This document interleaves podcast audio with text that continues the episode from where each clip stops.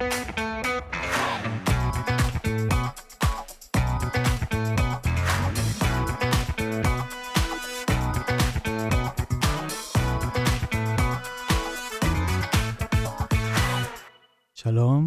וברוכים הבאים לפודקאסט דיבורי קהילה, CommuniTalk, הפודקאסט על אנשים וקהילה. בכל פרק נפגוש דמות מעוררת השראה שתספר לנו על עצמה, ולא פחות חשוב מכך על עולם הקהילה.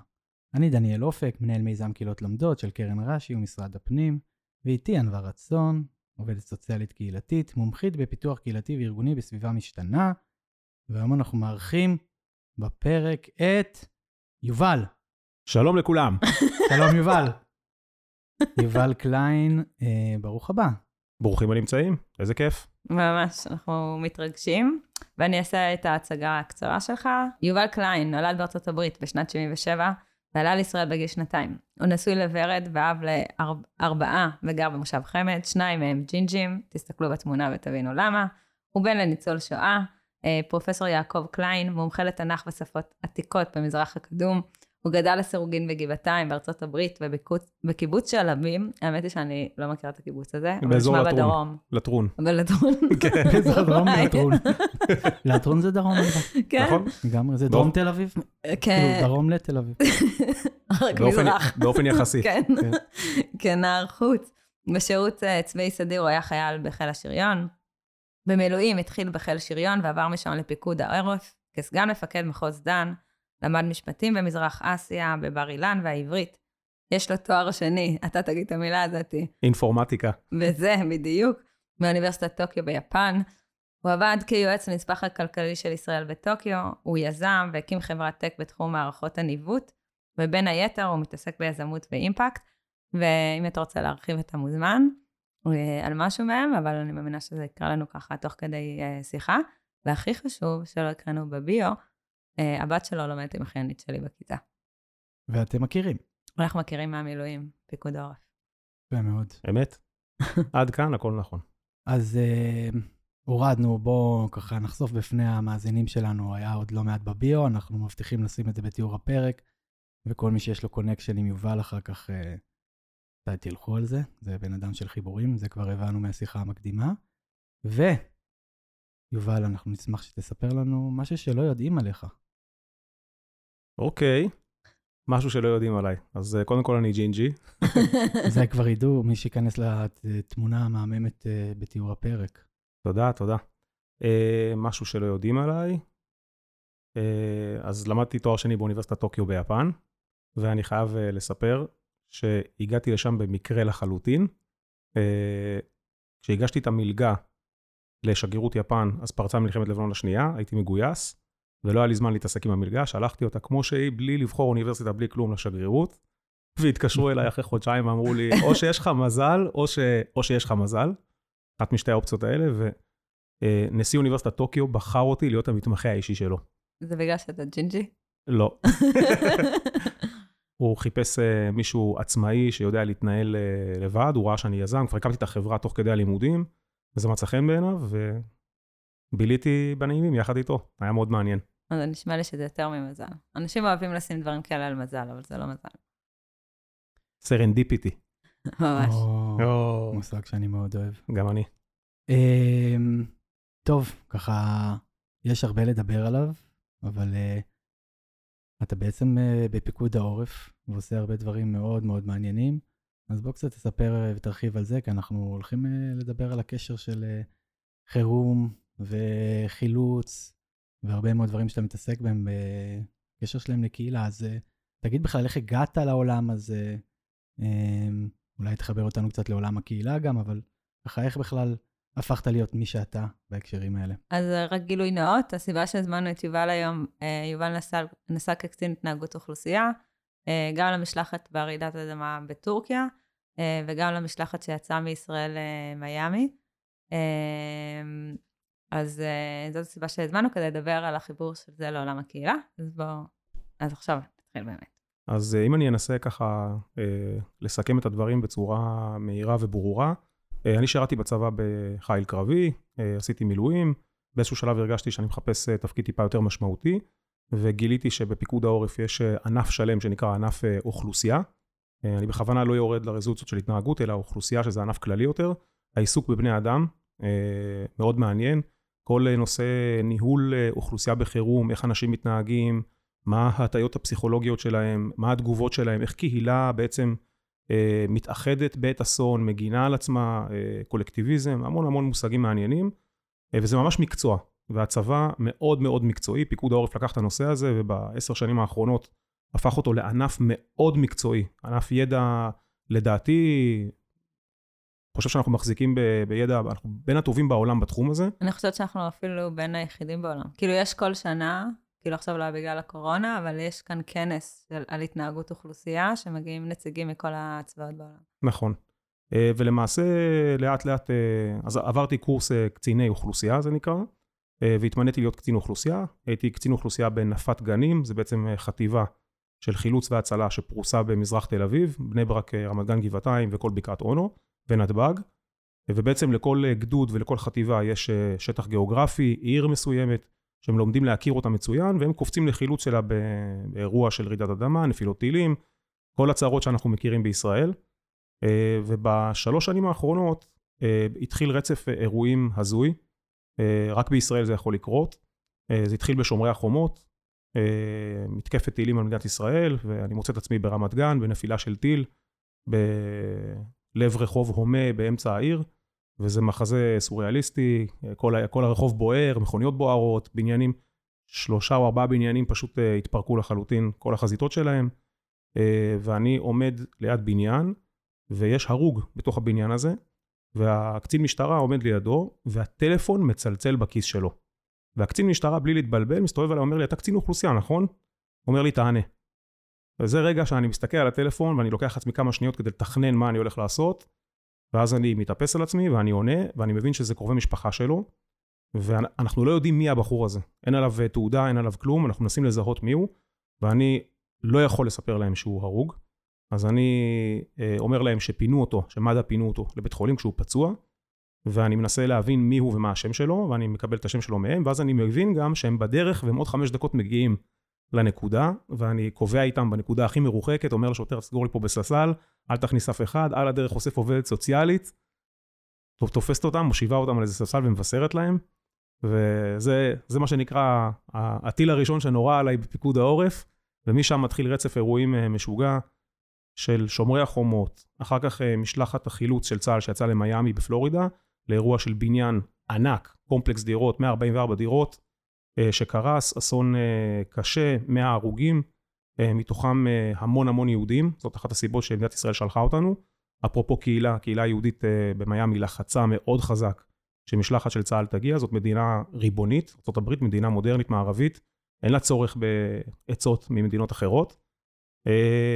ושם אנחנו נמצאים 17 יום, עוזרים לחלץ מתוך ההריסות ולהביא לקבורה גופות של 98 uh, אה, כי בעצם הרוגים. הצבא האמריקאי עבד שם כמה ימים וללא הצלחה במציאת, uh, או הצלחה מועטה. שטח האסון היה שטח גדול מאוד, 6,000 מטר רבוע, עם 12 מטר גובה של, קוראים לזה באנגלית rubble, שזה למעשה שפך של בטון, קרוס, והקריסה הייתה מאוד מאוד דחוסה. אה, לא היו בה כמעט אה, חללים, וכוחות החילוץ האמריקאים אה, פועלים בצורה שונה מאיתנו, הם מאוד מתקדמים, יש להם אמצעים מודרניים, הם יודעים לחלץ, פנומנלי העבודה שלהם, יש להם גם הוריקנים מסביב לשעון, יש להם את השיטסטורם שלהם, אבל הם לא משתמשים בטכניקות של מודיעין אוכלוסייה, שמדינת ישראל, צה"ל מאוד טוב בזה, אה, ולמעשה בתוך ההר הגדול הזה של הבטון, אנחנו אה, בעזרת טכניקות שלנו ידענו לזהות במדויק איפה קבורים אה, ההרוגים, הנשמות אנחנו קוראים לזה, והוצאנו אותם. האמריקאים העריכו שייקח שלושה חודשים, 90 יום להוציא 70% מהנשמות, ולא כולם יימצאו, ואנחנו תוך תשעה ימים אפקטיבית הוצאנו 100% מהאנשים החוצה, והבאנו לקבורה, ויש פה נושא מרתק, לפעמים אנשים שואלים אותנו, אבל הוצאתם אה, גופות. כן, למה, למה מה, זה חילוץ כן, בכלל? למה זה חילוץ? מה ה big deal? אז מסתבר, למדנו תוך כדי תנועה, למדנו שאדם שיש לו אה, קרוב משפחה, או אה, מישהו קרוב אליו שהוא נעדר, לחוד, ולא יודעים איפה הוא, הוא נמצא בתסבוכת נפשית אה, שמייצרת גם פוסט-טראומה להמשך, וזה סיפור מאוד מאוד משמעותי, זה לא פתור, אנחנו מכירים את זה מישראל עם כל. הנהדרים שיש לנו, ומה זה עשה למשפחות שלהם. וכשאתה מצליח להביא לקבורה את אה, בן המשפחה שלו תוך אה, חמישה ימים, שבעה ימים, אתה מונע פוסט-טראומה, אתה סוגר לו מעגל, אתה מביא אותו לחוף מבטחים, באמת ראינו את זה בעיניים, זה מדהים. אז אתה בעצם מציל את קרובי המשפחה שלו. מדהים. זו תפיסה מעניינת, וגם הרבה פעמים אה, ב, אנחנו רואים את זה בצה"ל או בכל מיני מקומות שמתייחסים אך ורק להרוגים, אבל בסופו של דבר, כאילו אתה אומר, מדינת ישראל רואה הרבה מעבר לזה, ודווקא זה מה שהביא אתכם גם לחלץ ולחלץ יחסית מהר. אתה יכול להרחיב על הסיפור הזה של המודיעין, זאת אומרת של איסוף המודיעין בהקשר זה מה זה דרך אנשים דווקא ולא דרך המכונות והטכנולוגיה? אז אה, הטכניקה העיקרית במודיעין אוכלוסייה היא אה, ראיון של המשפחות או של כל מיני עדים או ניצולים שהיו, בעצם לאסוף כמה שיותר מידע, איפה היו האנשים הנעדרים בזמן האסון ואיפה הם יכולים להיות כרגע. פרטי לבוש שלהם, איך הם נראים, תיאור מדויק, קשרי משפחה בין כולם. בצה"ל יש טכניקה שנקראת מרכז משפחות. בעצם כשקורה אסון ויש או אה, לכודים או נעדרים, בני המשפחה של הנעדר לעולם יגיעו במהירות שיא לאתר האסון וינסו לעלות עליו ולהתחיל לחפש אותו בעצמם. אה, ולנו יש אינטרס אה, לשמור עליהם קרוב, הם מקור מידע חשוב ואנחנו גם מכבדים אותם, ולכן פותחים מרכז משפחות, זה למעשה יכול להיות חדר או אולם, במרחק של כמה מאות מטרים או קילומטר, הם צריכים להרגיש קרוב לאזור האסון, ומצד שני לא עליו, ממש כדי שלא יפריעו לעבודות החילוץ. ובעצם במיאמי אנחנו הולכים למרכז המשפחות שהאמריקאים פתחו, ואם היו לנו 100 הרוגים שם, צריך להבין שעל כל הרוג מגיע, על כל נעדר לחוד, מגיעים בין שלושה לחמישה קרובי משפחה. אז אנחנו נכנסים למרכז משפחות עם 400 איש. זה כמות מאוד גדולה של רגשות בחדר אחד. אנחנו גם לא מכירים בישראל את הכמות הזאת באירוע אחד. נכון. וממש כשאנחנו נכנסים, אנחנו מרגישים, באנגלית אומרים overwhelmed, מה, מהגל הזה של הרגשות שעוטף אותנו, אה, ובאמת אה, הם היו במצוקה נפשית מאוד מאוד קשה. אה, במשך יומיים או שלושה הם חיכו לחדשות טובות, ובעצם אף אחד לא, לא מסביר להם מה קורה, הם לא רואים שנעשים מאמצים משמעותיים. לאמריקאים יש שיטות אחרות, הם בוגרי 9-11, סיפור בפני עצמו, הרבה כבאים נהרגו שם כשהם הסתערו אל תוך ענני האבק והקריסה של הבניינים, הם מסתכלים אחרת על האירוע, מבחינתם יש להם טראומה מכוננת, הם קודם כל דואגים לשלומם, ואחרי זה נחשוב מה עושים. אני זוכרת שהייתי במקסיקו, אז אה, כמה חודשים אחרי רעידת אדמה, נסענו שם אה, לאחד הכפרים, לאחד הבתי ספר שנהרס מהרעידה, וישבתי לדבר עם המנהל, כי זה אחד אה, הבתי ספר שיצרנו בו תוכנית DRR, שזה Disaster Risk Reduction, כדי להיערך, מה שנקרא, לרעידה הבאה, והוא, בהתחבר למה שאתה מספר, הוא ממש סיפר איך הייתה רעידה, זה היה בשעות יום, בזמן שתלמידים היו בבית ספר, והורים ממש שברו את השערים כדי להיכנס ולמצוא את הילדים, ולא יכלו לעצור אותם. מדהים.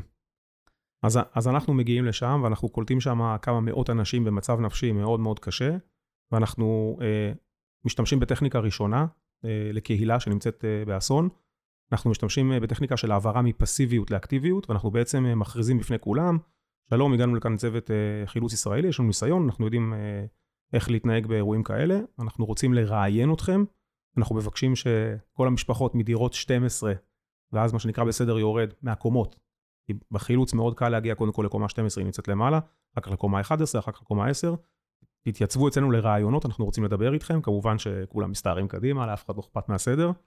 אה, ובמשך 48 אה, שעות אנחנו מראיינים את כל המשפחות, אה, ובונים תמונת מודיעין מאוד מאוד מדויקת ומפורטת של מי הנעדרים ואיפה הם אמורים להימצא. הקריסה הייתה באחת וחצי בבוקר, ולכן הנחת העבודה הייתה שכולם במיטות שלהם, ואכן התבררה כנכונה.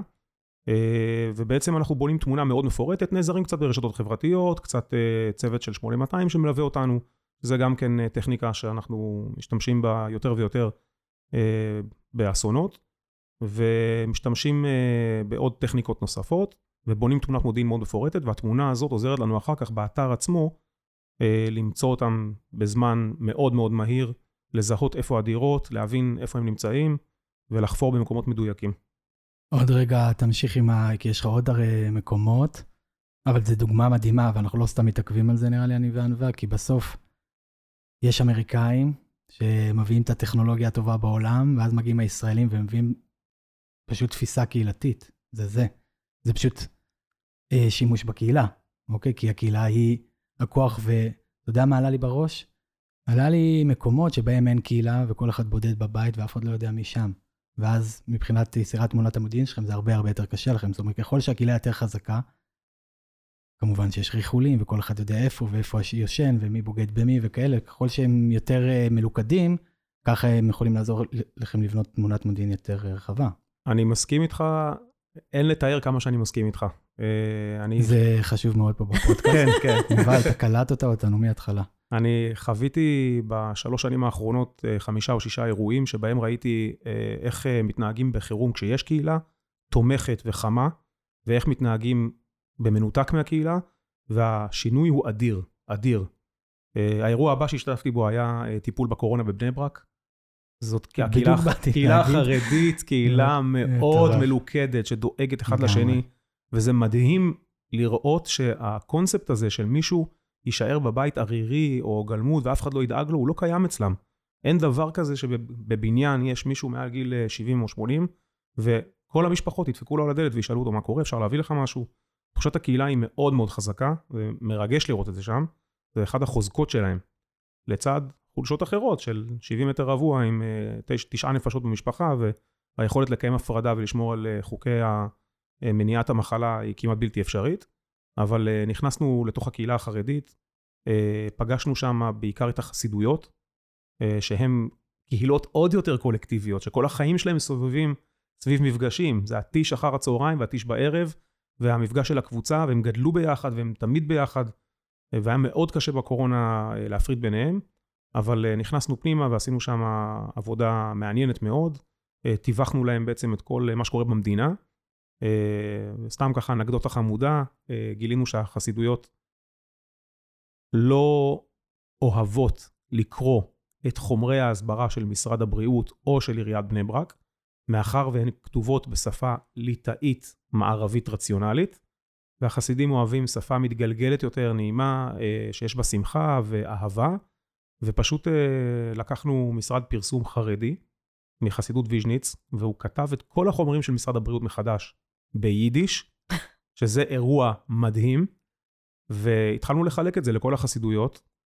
אה, ואני מדבר, כשאני מדבר על חסידויות, אני מדבר על סאטמר, שזאת חסידות שהיא אנטי-ציונית ומתנגדת למדינת ישראל, אבל ברגע שבאנו עם יידיש, בפיקוד העורף, שהוא חיל, שהוא עוסק בהצלת חיים, היה חיבור מאוד מאוד יפה, והם קיבלו את זה, והחומרים האלה התפרסמו בכל מקום, הקהילות החרדיות העבירו את זה אחד לשני, התחלנו לקבל בקשות מערים נוספות בארץ, פתאום אשדוד, ירושלים, שלחו את זה למונסי בארצות הברית, בניו יורק, ובאמת אה, זה היה אה, מאוד מרגש לראות איך, ה, איך כשמדברים בשפה של קהילה מסוימת, מאוד קל להתחבר אליה. אה, בהמשך, גויסתי למבצע עולים הביתה, זה גם מבצע מרתק, של קליטת העולים מאוקראינה, וגם שם ראיתי איך מדינת ישראל, כקהילה של יהודים, יודעת ממש פשוט לזנק, לקלוט, לחלץ מגבולות אוקראינה, אנשים שנמצאים במצוקה, אנשים שעזבו את הבתים שלהם בלי מסמכים, בלי רכוש, והגיעו לארץ, וממש בנינו להם מסלול קליטה בארץ, מין one stop shop כזה של 14 יום במלונות, אה, פזורים ברחבי הארץ, שבו הם אה, אה, קיבלו תעודת זהות, תעודת עולה, ביטוח בריאות וכולי וכולי. והאירוע האחרון שהשתתפתי בו, שהוא באמת המטלטל מכולם, יצאתי למשלחת חילוץ של צה"ל בטורקיה, חזרתי לפני שבועיים, אירוע קולוסלי, ענק, סדר גודל של אסון, היום מדווחים על 55 אלף הרוגים, אני מאמין שזה יגיע גם ל-80 וגם ל-100 אלף. ופה אני אני ממש זוכרת את הפעם הראשונה שחזרתי ממשלחת סיוע, אה, אומרת אוטומטית אה, לנהג מונית, במקום לקחת אותי לבית שלי בתל אביב, לקחת אותי לבית של ההורים שלי, אפילו לא חשבתי על זה. הרגשתי שאני צריכה להיות באיזה רחם כזה, שנייה לאבד את הכל, אה, להטמיע את זה, להיות חלק, אז אני ממש ממש מבינה. ותוך כדי שדיברת על הדברים, חשבתי על זה, לאימא שלי יש אה, שני בני דודים שלה, הם אה, שליחי חב"ד באוקראינה, אחד באודסה, והשני אני לא זוכרת, והם מנהלים את הבית יתומים אה, באודסה של הילדים היתומים, היינו אמורים לראיין את האישה כאן לפודקאסט, אבל זה לא הלך מטעמי שעות. אה, והם העבירו את כל הילדים לקהילה היהודית בברלין, שקיבלה אותם, אפרופו קהילות וקהילות אה, יהודיות וכל החיבורים. אה, והגברים, הרב עצמו, הם נשארו באודסה, והם החליטו שהם לא משאירים שם את המרותקי בית ואת הקשישים שלא יכולים לעזוב לבד. והם נשארו ממש קבוצה מתוך הקהילה, שדאגה כל יום לתרופות ואוכל של אותם מרותקי בית. וזה נורא התחבר לי ככה לסיפורים שלך. ובאמת שכזה קצת דיברנו לפני על הנושאים של ה... אני רוצה להגיד חירומים, אבל אני חושבת שזה... ה... ה... למה שנחשפת זה יותר מצבע, כאילו מ... לא שאני מורידה משום דבר, אבל אה, אזעקה זה כאילו ממש... אירוע מתמשך. אירוע מתמשך וגדול עם המון, אה, עם המון המון אה, הרוגים. אה, ואמרנו שננסה שנייה לקחת אה, כמקרה בוחן את המקומות השונים שחווית, אה, ובעצם איך ראינו את הקהילה מתפקדת, או איך הקהילה או אנשים יצאו מזה בהתחשב בקהילה. אז אולי ננסה שנייה לדבר קצת על ההבדלים במקומות שראית, אתה יכול גם מבחינת בני ברק ועולים מאוקראינה, שהם עלו לבד בסך הכל. אני חושב שההשוואה הכי טובה היא בין uh, המשלחת חילוץ שיצאה למיאמי לבין המשלחת בטורקיה. קודם כל, אני חייב לומר, רק טיפה לצייר את הסצנה שאתה נזרק לתוכה. Uh, אתה יוצא ממטוס ומתחיל לנסוע לכיוון uh, אזור האסון, ואתה רואה מאות בניינים קרוסים. במציאות יש אלפים ועשרות אלפים, אבל אתה רואה בעיניים, אתה רואה מאות, אתה נוסע ורואה עוד בניין ועוד בניין. אני מדבר על בניינים של 14 קומות, 12 קומות, 10 קומות, לא בניינים של קומה, שתי קומות.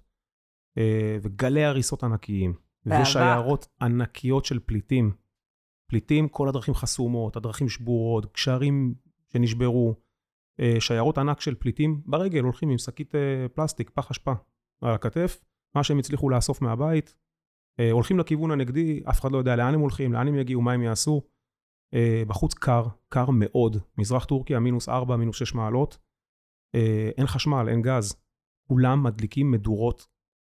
אתה רואה המון מדורות, והאוויר כולו אה, מסריח משרפה, ואנשים עולים על, על שאריות של בניינים, ופשוט תולשים רהיטים, עצים, כל מה שאפשר לעשות כדי להתחמם. אה, ואתה נזרק לתוך הכאוס הזה, וזה פשוט מטורף. אה, באופן אישי היה לי יותר קל, אחרי מיאמי, כבר באתי מוכן מנטלית, אבל מי שמגיע לזה פעם ראשונה זה מאוד קשה, וזה מטלטל. אה, ואנחנו נזרקים לתוך אזור האסון בשעה תשע בערב. זה גם אה, שונה, מיאמי זה אה, בניין, אמנם גדול. נכון, נכון, נכון. לארץ, לחבל ארץ שלמה. אמת. ואנחנו נזרקים לשם בתשע בערב, בחוץ מינוס ארבע מעלות, אנחנו... צה"ל לא ערוך להתמודד עם קור כזה, זה לא משהו שאנחנו ערוכים אליו, ראינו משלחות אחרות, גרמנים, סרבים, האירופאים באים מוכנים, זאת הטמפרטורה הקבועה שלהם, ואנחנו מאוד מאוד סבלנו מהקור, אבל אם אני רוצה רגע להתייחס להיבט, ה, אה, להיבט המשפחות והקהילה וה, אה, וההתנהגות של האוכלוסייה המקומית, אה, קשה להשוות בין המקרים, כי עוד פעם, כמו שאמרת, מיאמי היה אירוע נקודתי וטורקיה זה אסון קולוסלי, אבל בהחלט ראיתי במיאמי את הקהילה היהודית מתגייסת כמו משוגעת. אין דברים כאלה, זה מטורף. מיד uh, תרומות והתגייסות, ואספו את הפליטים שיצאו מה, מהבניין, אלה ששרדו ונשארו בחיים, וישר דאגו להם לסל uh, מוצרים ולהשלים להם כל מה שיש. Uh, לחצו על המושל המקומי שיביא משלחת חילוץ ישראלית, ובאמת, באמת טיפלו בהם בצורה מאוד מאוד יפה, גייסו להם תרומות, היה מאוד מאוד מרשים, באמת. מתנדבים עזבו את העבודה שלהם, יהודים מתנדבים, אפילו ישראלים, עזבו את העבודה והגיעו ל-14 יום, 21 יום, זה דבר מדהים. ממדינות אחרות, אגב, לא רק מפלורידה. באמת מטורף. Uh, בטורקיה, אמנם האסון גדול יותר וכולם חווים אותו, uh, וראיתי כמה מתנדבים שהגיעו מאיסטנבול, אבל uh, לא בהיקפים כאלה. היה לי תחושה שדי השאירו שם את האוכלוסייה לסבול ולהתמודד. השלטון המקומי עשה ככל שהוא היה יכול, ו... אבל לא ראיתי התגייסות של קהילה תומכת ומחבקת. בין, בין הפליטים עצמם, מתוך הבתים ובין המשפחות ששרדו, כן ראיתי אה, אה, קשרים מאוד אמיצים שנקשרו ועזרה אחד לשני, אה, ושזה טבעי, זה אנושי בכל מקום בעולם, אבל אין ספק שהקהילה היהודית, כמו שאני פגשתי, וזאת חוויה חדשה בשבילנו. אנחנו בדרך כלל יוצאים למשלחות חילוץ, ב... יצאנו בנפאל, במקסיקו, בהאיטי. פעם ראשונה שאנחנו נתקלים ביהודים, ובאמת אני חייב לתת ציון... לשבח. ציון לשבח לעם שלנו ול... ולמדינה שלנו. אה, וגם לעם שיושב אה, בגלות, יש לנו קולק, קולקטיביזם גבוה יחסית, ואנחנו יודעים אה, לחפות אחד על השני ולעזור בעת צרה, ממש. וגם לעמים אחרים, אפרופו. זה גם חלק מ... זאת אומרת, קהילה שהיא סגורה רק כלפי עצמה, ואם היינו עוזרים רק ליהודים, זה דבר אחד, אבל... אתה יודע, אני יושב כאן ומסתכל עליך ואני אומר, הלכת לתוך טורקיה, כאילו אמרת קולסיאלי, ובסופו של דבר אה, לא עשית את זה, ל, אתה יודע, ל, ל, בשביל העם שלך, אלא פשוט ראית את האחר, כאילו אתה וכל המשלחת, ובכלל במדינת ישראל, וזה, צריך להגיד, זה מעורר גאווה. אפרופו הימים האלה שלא תמיד הכל אה, גורם לנו גאווה במה שקורה כאן, אבל אה, יש דברים מדהימים, ו- ו- וזה כיף גם לשמוע אותם, אז זה מדהים. אז אה, אם אנחנו מדברים, אה, התחלנו קצת בדרכים שפיקוד העורף, אה, בעצם הצבא עובד לחילוץ ולמודיעין אוכלוסייה, אז בזמן שאתם הייתם בטורקיה, אנחנו היינו בארץ, כל קציני התנהגות אוכלוסייה מקשקשים ביחד בקבוצת וואטסאפ, ושלחו לנו קצת מספרים. אני לא יודעת, אני מתארת לעצמי שקיבלת את זה, אבל זה... כנראה שלא קראתי. כנראה שלא קראת, אבל סתם שנסבר את האוזן על ה... אה, סיוע של, אה, אה, ועבודה, מה ההבדל בין עבודה עם קהילה ובלי מבחינת מספרים של משלחות הסיוע. אז בסך הכל עבדו בטורקיה 1,573 מחלצים מקרב 14 משלחות, מתוכם 130 אנשי משלחת ענפי זית, שזו המשלחת הישראלית. המשלחת שהיוותה סך הכל 8% מכוח האדם של המחלצים, פעלה ב-30 אתרי הרס מתוך 174, שזה 17 אחוזים, כאשר הממוצע הוא 12 אתרים למשלחת. וחילצה 19 אנשים בחיים מתוך 53, כאשר הממוצע הוא שלושה אנשים. כלומר, חילצו 35 אחוזים, רק ה... מסך המחולצים. מסך המחולצים. Uh, המשלחת פעלה פי שלוש או שלושה יותר מכל המשלחות באתרי הרס, וחילצה פי שישה uh, יותר אנשים חיים, על אף שגודלה יחסי היווה 8% מכוח האזור.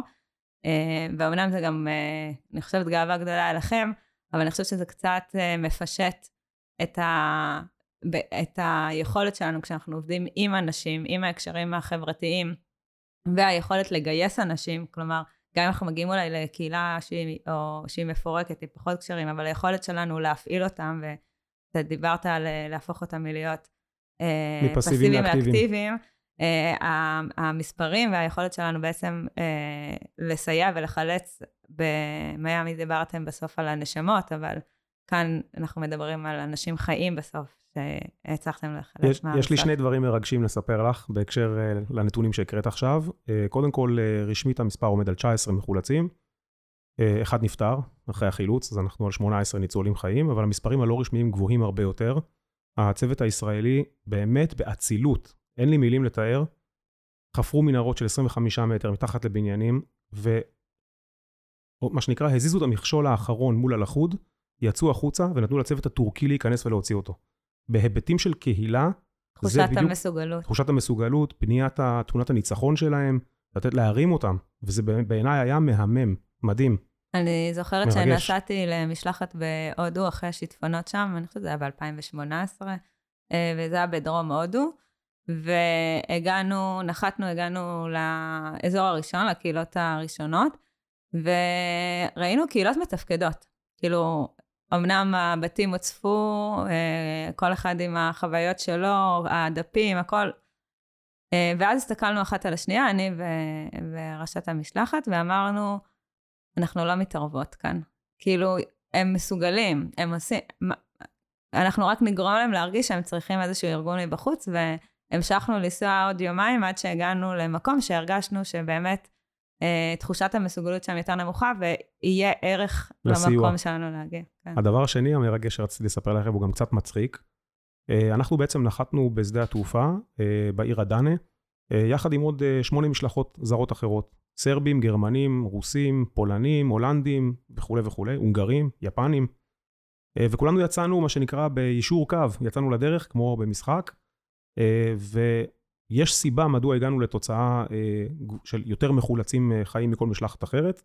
הסיבה היא שכשהגענו לשם בתשע בערב, אתם צריכים להבין שכשיש אה, מה שנקרא שיתוף פעולה בין אה, מספר אה, גדול של משלחות, אז האו"ם בעצם מארגן את זה, ויש חלוקה בין כולם, ויש אה, תו תקן, איך מתנהגים, והישראלים, כמו ישראלים טובים, פשוט לא הקשיבו לאף אחד, לא חיכו שיחלקו להם גזרות, אה, לא הקימו מאהל ואכלו ארוחת ערב חמה והלכו לישון וקמו בבוקר והלכו לחלץ, אלא בתשע בערב, כמו שירדנו מהאוטובוס, בלי חרמוניות, בלי בגדים חמים, בלי אוכל, לא אכלנו 30 שעות, גול, אלוף משנה גולן וח, גיבור, אמר לכולם, קדימה, להסתער. גדול. ובאותו לילה חילצנו אה, שישה אנשים, וואו. כן, וההסתערות הזאת, זה כמעט שליש בעצם. נכון, ההסתערות הזאת, אה, כבר בלילה הראשון, לתוך הכאוס ולהתחלת עבודה מיידית, אגב, זה חתירה למגע, זה ערך ישראלי, מדהים, גם במיאמי ראיתי את זה. תוך שלוש שעות מהרגע שנחתנו, האמריקאים אמרו, מה, אולי תלכו לישון, משהו, כאילו הייתם עכשיו 19 שעות, ב- 13 שעות בטיסה, אנחנו ערים עוד מהיום הקודם, כלום. הישראלים אומרים, לא, לא, לא, לא, לא. איפה האתר? אני מתחיל עכשיו לעבוד, משמרת של 18 שעות. החתירה למגע והמהירות זה ערך אה, מדהים אצלנו, וזה מה שמוביל אותנו לתוצאות טובות יותר. לי יש אה, עדיין, אני בתחושת מסוגלות גם, אפרופו. אני עוד שם הדוגמה הראשונה, אבל בסדר. זה פשוט חוזר ועולה, ו... אמ, אני קב"ן, וזה גם מתקשר הרבה פעמים לאירועים האלה, וקב"נים בדרך כלל מקבלים את ה... מי שנפגע או נפצע וכאלה, ואנשים שיש להם איזושהי אה, תגובת דחק בשלב היותר מאוחר, זאת אומרת, אחרי החילוץ, ואז אני גם מסתכל עליך ועל ענווה, וענווה הרי מתעסקת גם בחירום, אבל בהיבט היותר אה, אה, של השלב הבא, נקרא לזה ככה, וגם כאילו, פתאום עלה לי בראש שהיופי בכל הדבר הזה, וקצת גם בחיבור שלכם פה, שאתם יושבים וכל אחד מביא את הזווית הקצת אחרת ושונה, שבעצם זה לא שזה נגמר ברגע שמחלצים, אלא אז מגיעה ענווה, ומתחילה לעשות עבודה עם הקהילה, מתחילה לעשות עבודה בדיוק על המקום הזה של להחזיר את, אה, את התפקוד ולהחזיר את תחושת המסוגלות, וזה לגמרי גם מה שאתה עושה ברגע הראשון, כאילו עם החבר'ה שכינסת, ואתה נותן, להם- אתה נותן להם את תחושת המסוגלות הזאת, שהיא כל כך חשובה. ואני חושב שבסופו של דבר זה איזושהי תמונה משלימה כזאת, שהיא היא גם יפה, כי בסופו של דבר, ופה גם יהיה קצת ביקורת, כן? כי דיברת על האוקראינים, אז תפסיק כאן. לא, לא, רוצים לבקר. דיברת על האוקראינים, והיה דבר נורא נורא יפה עם ההתגייסות, וחילצו אותם, והביאו אותם הנה, אבל אז הביאו אותם למדינת ישראל ודי שכחו שגם צריך להמשיך את הטיפול או את ה... זה, וראיתי עכשיו כתבה שהרבה מאוד אוקראינים חוזרים, עוזבים, ממש מעדיפים לחיות בתופת או whatever, כי בסוף מדינת ישראל לא יכלה לקחת אה, אחריות גם על הדבר הזה, יכול להיות שכן, כי- אבל אתה יודע. אני, אני אשמח לסייג ולומר שהעלייה שלהם היא לא עלייה רגילה, הם עזבו אה, בסיטואציה מאוד אה, חצויה. זאת אומרת, הבעלים שלהם נשארו מאחור, הם נלחמים. העסקים שלהם עדיין קיימים, הם לא מכרו את הבתים שלהם. הם לא באמת... אה. כן. תיקח את יוצאי אתיופיה, בסדר, אין לי בעיה. לא, שתמיד אבל, אני. מרגש אותי שמדינת ישראל יודעת לקום ולהגיד. אנחנו כלכלה ומדינה חזקה מספיק כדי לקחת 30, 40, 50 אלף איש, יהודים ברחבי העולם, ולהגיד להם, חברים, אתם צריכים שנה, שנתיים פה? הכל בסדר, תבואו. כן, אנחנו מקבלים אתכם, וחלק גדול גם נשאר אגב. באמת שזה נקודה יפה למחשבה. כן. אבל כן. עדיין תיקחו אחריות גם על אה, מה שקורה אחר כך, זאת אומרת, קראו לי, קראו לי לאיזה מלון, אה, אנחנו שיכנו את העולים במלונות, קראו לי למלון ואמרו לי, יש פה בחור אה, רוסי שנמצא עם המשפחה שלו והוא מסרב לצאת מהמלון. אז קראתי לו לשיחה ואמרתי לו, שלום, מה שלומך? מה אתה עושה בחיים? אז הוא אמר לי, אני מוזיקאי. איזה תחום אתה, מה אתה מנגן? על תופים. איזה סגנון? רוק כבד. אמרתי לו, מה אתה מתכנן לעשות בישראל? אז הוא אמר לי, לנגן. אמרתי לו, אתה מכיר כאן מישהו? הוא אומר, כן, נתנו לי טלפון של איזה אחד, ארכדי. אמרתי לו, ארכדי דוכין? הוא אומר לי, כן. אמרתי לו, טוב, אתה מסודר. תמשיך, הכל בסדר. אין לי במה לעזור לך, כן, אפרופו כן. המסוגלות. מעניין אה, זה. אה, בסופו של דבר, אה, אני חושב שהמסר שלי, לפחות בהקשר הזה, זה שזה לא תמיד העניין של מה קורה באותו הרגע. זה עניין גם של היכולת שלנו לדעת ולהמשיך, וזה לא פחות חשוב מכך, אפרופו פוסט-טראומה, שקצת דיברנו על זה בהקשרים נכון. האלה. ו... אז אני אגיד לך על מה שאתה אומר, שבעצם בספרות המקצועית זה לקח הרבה זמן אה, בדיוק לחדד את ההבדל בין DRM, שזה Disaster Risk- Management, ל-DRR, שזה ה-Disaster Risk Reduction, ובאמת ה-DRM מדבר יותר על המקום הניהולי-תפעולי אה, של החירום, וה-DRR מדבר על היכולת של לקחת את הדבר הזה אחר כך ולראות איך אה, אני אגיד את המילה שיקום, למרות שהיא לא מתחברת לי טוב, אבל זה מה שעולה לי כרגע, וגם המניעה, כאילו, אה, שמשתלבים ביחד. מה, אה. מה שאנחנו ראינו שם במרכז משפחות היה מדהים. כן. ברגע שאמרנו להם, יש לכם את היכולת להשפיע, להיות אקטיביים ולהשפיע על הגורל של החילוץ של הלכודים, כאילו הכל השתנה, כל האווירה בחדר התהפכה ב-180 מעלות, הם נכנסו לאקטיביות, התחילו לחפש חומרים, פתחנו להם אתר אינטרנט עם ברקוד, אמרנו תסרקו, תעלו תמונות שלהם. ונתנו להם כלים לעשות ולהמשיך לעשות דברים, תלכו הביתה, תחפשו עוד חומרים, תעלו לשם.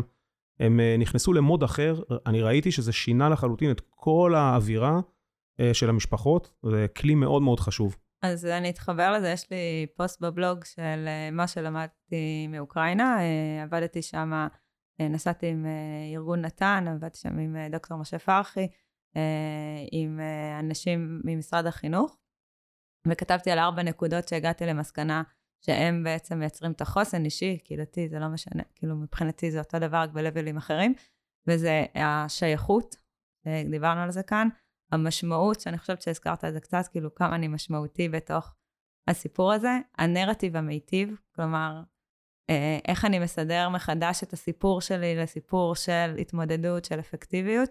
אה, והאחרון, שאני חושבת שאיכשהו זה ליווה אותנו לכל הפרק, אבל לא הזכרנו את המילה הזאת, והיא עלתה לי המון, זה התחושת השליטה. וזו תחושה, כי שליטה היא פיקציה, אבל התחושה שאני שולט בסוף במצב ואני מסוגל, וגם אם אני לוקח שקית והולך איתה, ואני לא יודע לאן, אני עדיין עושה משהו. מאוד מעניין.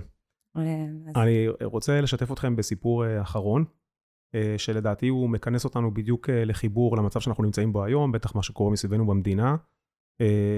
למעשה הברית הלא כתובה הזאת שיש בין השבט הזה שנקרא המדינה היהודית, או מדינת ישראל, על כלל האזרחים שלה, אגב, שווה לומר מילה על זה, היינו במשלחת החילוץ יהודים, ערבים, חרדים, דתיים, חילונים, אה, באמת מכל קצוות העדות והקשת אה, בישראל, והיה מרגש, כולם עבדו כתף אל כתף, בכלל לא הבנו מה קורה בארץ, מה, מה הם רוצים אחד מהשני. על מה הם רבים שם. כן, אבל... אה, בגולה, ש... בישראל. כן, כן. לא, גם כשאתה רואה מראות כאלה, ואתה רואה מה, לאן העולם יכול להגיע, כאילו, נכון. אתה כאילו שואל את עצמך...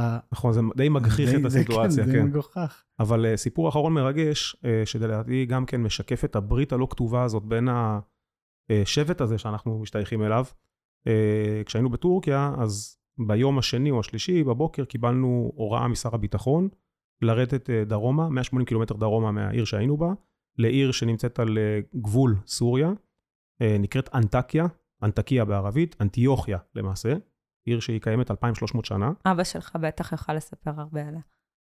האמת שכן. ושם הייתה קהילה יהודית קטנה, 25-30 איש, ואחרי רעידת האדמה, הרב של איסטנבול, שימו לב לקולקטיביות הזאת ולמאמץ הקהילתי, מגיע עם אוטובוס ואוסף את כל הניצולים. העיר הזאת הייתה במחוז האטאי, מרכז רעידת האדמה, היא ספגה הרס נוראי, והוא מוציא משם את אנשי הקהילה ולוקח אותם לאיסטנבול ומשכן אותם, אבל ראש הקהילה ואשתו עדיין נעדרים.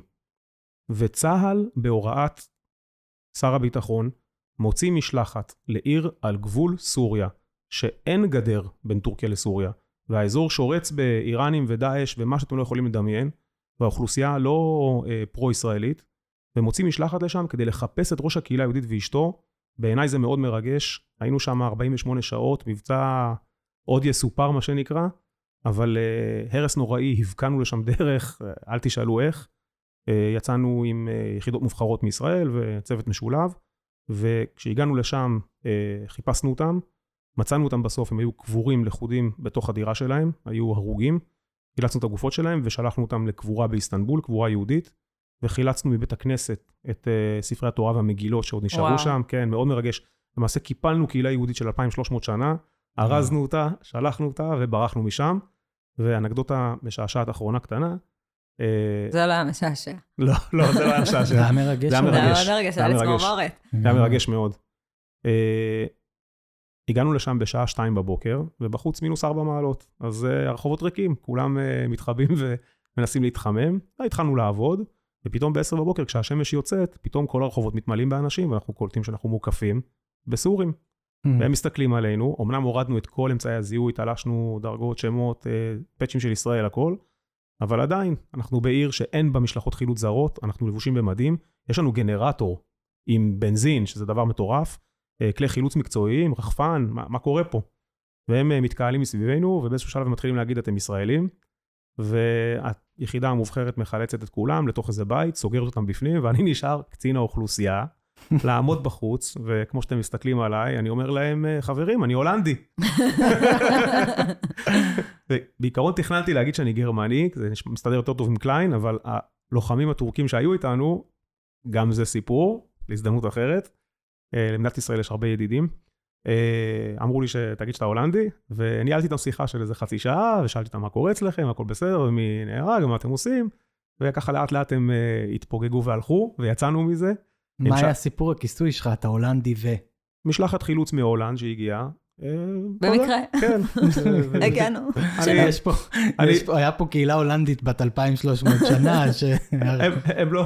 הם לא שאלו את השאלות הם הסתכלו עליי, הם ראו שאני ג'ינג'י עם עיניים כחולות, והיה נראה להם אה, גאוני הסיפור הזה, אבל שמעתי שיומיים אחר כך הגיעה משלחת גרמנית ואוסטרית, והם האשימו אותם שהם ישראלים וגירשו אותם.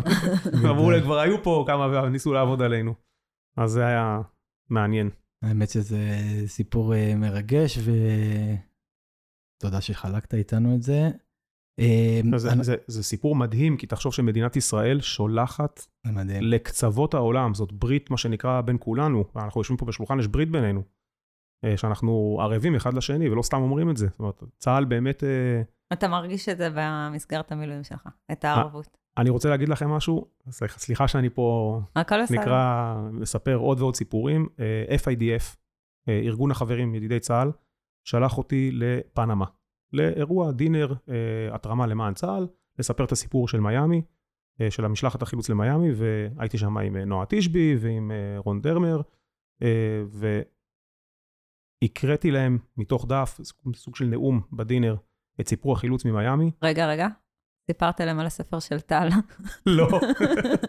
אנחנו נשים לכם קישור uh, עד ששקע האבק, uh, לקנות אותו. אבל ישבתי בפנמה מול 500 יהודים מאוד uh, עשירים ומאוד מחשובי הקהילה, ואמרתי להם, תדעו לכם שאנחנו ערבים אחד לשני. אם יקרה לכם משהו פה, אנחנו נבוא אליכם לחלץ אתכם.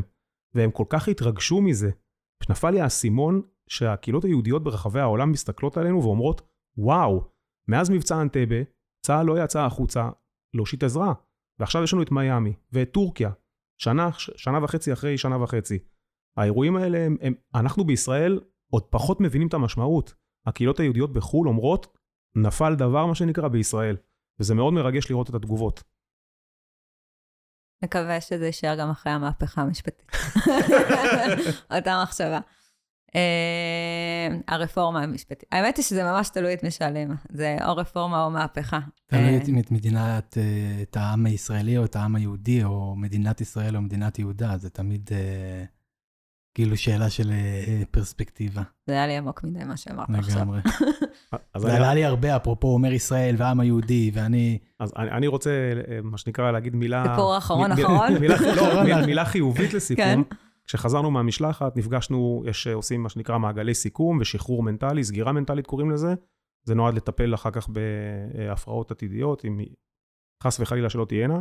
ובאמת אה, אה, דיברנו על, על הרגע הזה שבו היינו בטורקיה וההתעלות הזאת שחווינו, ובאמת ראינו מעשה גבורה מול הפנים, והבטחנו לעצמנו שבחודש הקרוב, כל בן אדם שנפגוש אותו, דווקא בגלל המצב פה והסביבה ואווירת הנכאים שיש בחוץ, אנחנו נגיד לכל אחד ואחד, תדעו לכם שיש לנו מדינה מדהימה וצבא של גיבורים. מדהים.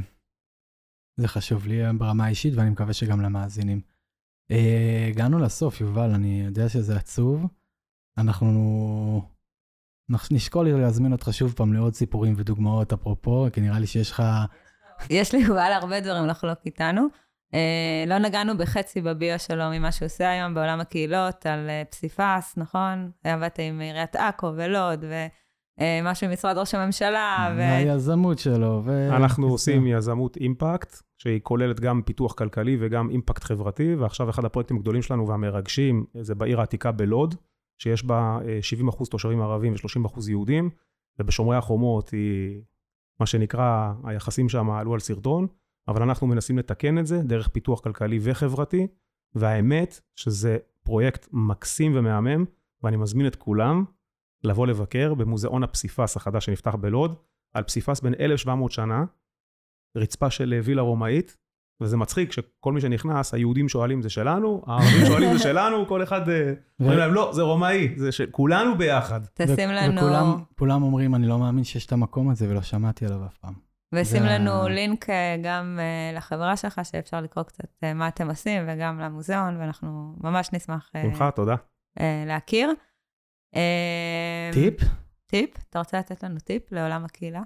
לאנשים לאנשים. שעובדים עם קהילה, משהו אחד כזה שאתה ממליץ עליו, שניגשים לעבוד עם קהילות? יש לי טיפ אחד, הוא קצת בנאלי, אבל הוא עובד מדהים. תמיד לחייך. זה פותח. את הלב, זה סולל את הדרך ללב של כולם, זה מצוין.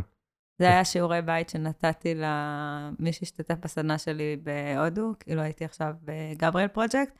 זה היה שיעורי בית שלי למשתתפים, כל יום לחייך לכל הקהילה ולחזור לספר לי האם התפתחו להם קשרים חברתיים חדשים עקב זה. מעניין. מקסים. אפרופו serendipity. אה, שאתה מדמיין את עולם הקהילה, או אולי אפילו את העולם בכלל, אפרופו מה שאתה מתעסק איתו, אה, איך אתה מדמיין אותו בעוד עשר שנים מהיום? וואו, איזה שאלה. אה, תגיד שזו שאלה טובה, זה חלק מה... שאלה מעולה. תודה. אני חושב שהערים הולכות ונהיות צפופות יותר. אני חושב שהקהילות הולכות ומעמיקות את הקשרים ביניהם. אני חושב שהנושא הזה, אני קורא לזה, אה, אני טבעתי מטבע לשון שנקרא mega cities, זה המקום שאנחנו הולכים אליו. ובתוך ה mega cities, דווקא בתוך המקום האנונימי והענק הזה, שבו יש אה, המון המון אנשים, דווקא שם אני חושב שהתפתחו קהילות קטנות בתוך אה, בנייני רבי קומות ובתוך אה, קומפלקסים גדולים. כמו קיבוץ עירוני. אני חושב שזה הכיוון הכללי שהולכים אליו. אני מתחיל לראות אותו בשכונות כן, שאני עובד. בהן. האמת שזה גם מתחבר לך טוב, ביג סיטי, כאילו ערים ענקיות כאלה, כי יש בניינים גדולים ושיש רעידות אדמה. זה משתלם לכם עכשיו, יש הרבה עבודה וכאלה. יהיה לך הרבה מילואים. אני רוצה להרגיע את הציבור בישראל, הבנייה פה היא באיכות גבוהה יותר מאשר בטורקיה, אז אנחנו... וגם מ- ממיאמי. אה, סתם, סתם, ברור אה. הקריסה שם הייתה בגלל אה, מי מלח מהמים.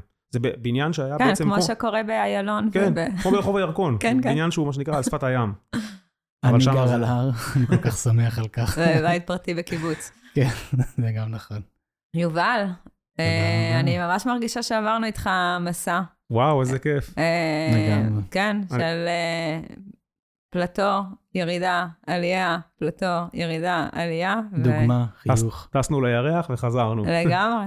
אז אה, ממש ממש תודה שהסכמת להגיע אלינו ולשתף איתנו את הסיפור שלך, זה גם לא קל, במיוחד שחזרת לפני שבועיים. נכון. אה, אז אנחנו מודים לך מקרב. לב. ואנחנו כן נגיד למאזינים שלנו, תגיד להם. כהמשך לכל בסיום פרק או התחלה של פרק, תלוי מה אנחנו מחליטים, שתמשיכו להאזין לנו, לשלוח לנו אה, אה, ככה פידבקים, ונשמח לשמוע על עוד אנשים שאתם רוצים שנראיין, ואנחנו, בקיצור, אנחנו אוהבים אתכם, אוהבים שאתם מדברים איתנו, נכון? ואם אתה צריך מי יציל את המציל, אתה מוזמן לפנות אליי. אה, יש לנו ערוץ טלגרם, וואטסאפ, שאנחנו שולחים ככה לפרקים, והוא שקט ונחמד, ואנחנו מזמינים אתכם להצטרף, וכמובן יוטיוב, והכי הכי חשוב, לדרג אותנו בספוטיפיי. אנחנו לא יודעים למה, אבל פשוט שימו חמש כוכבים, אמרו לנו שזה ממש טוב. אה, וזהו, נתראה בפרק הבא. תודה רבה לכם. ביי. היה. מקסים. ביי.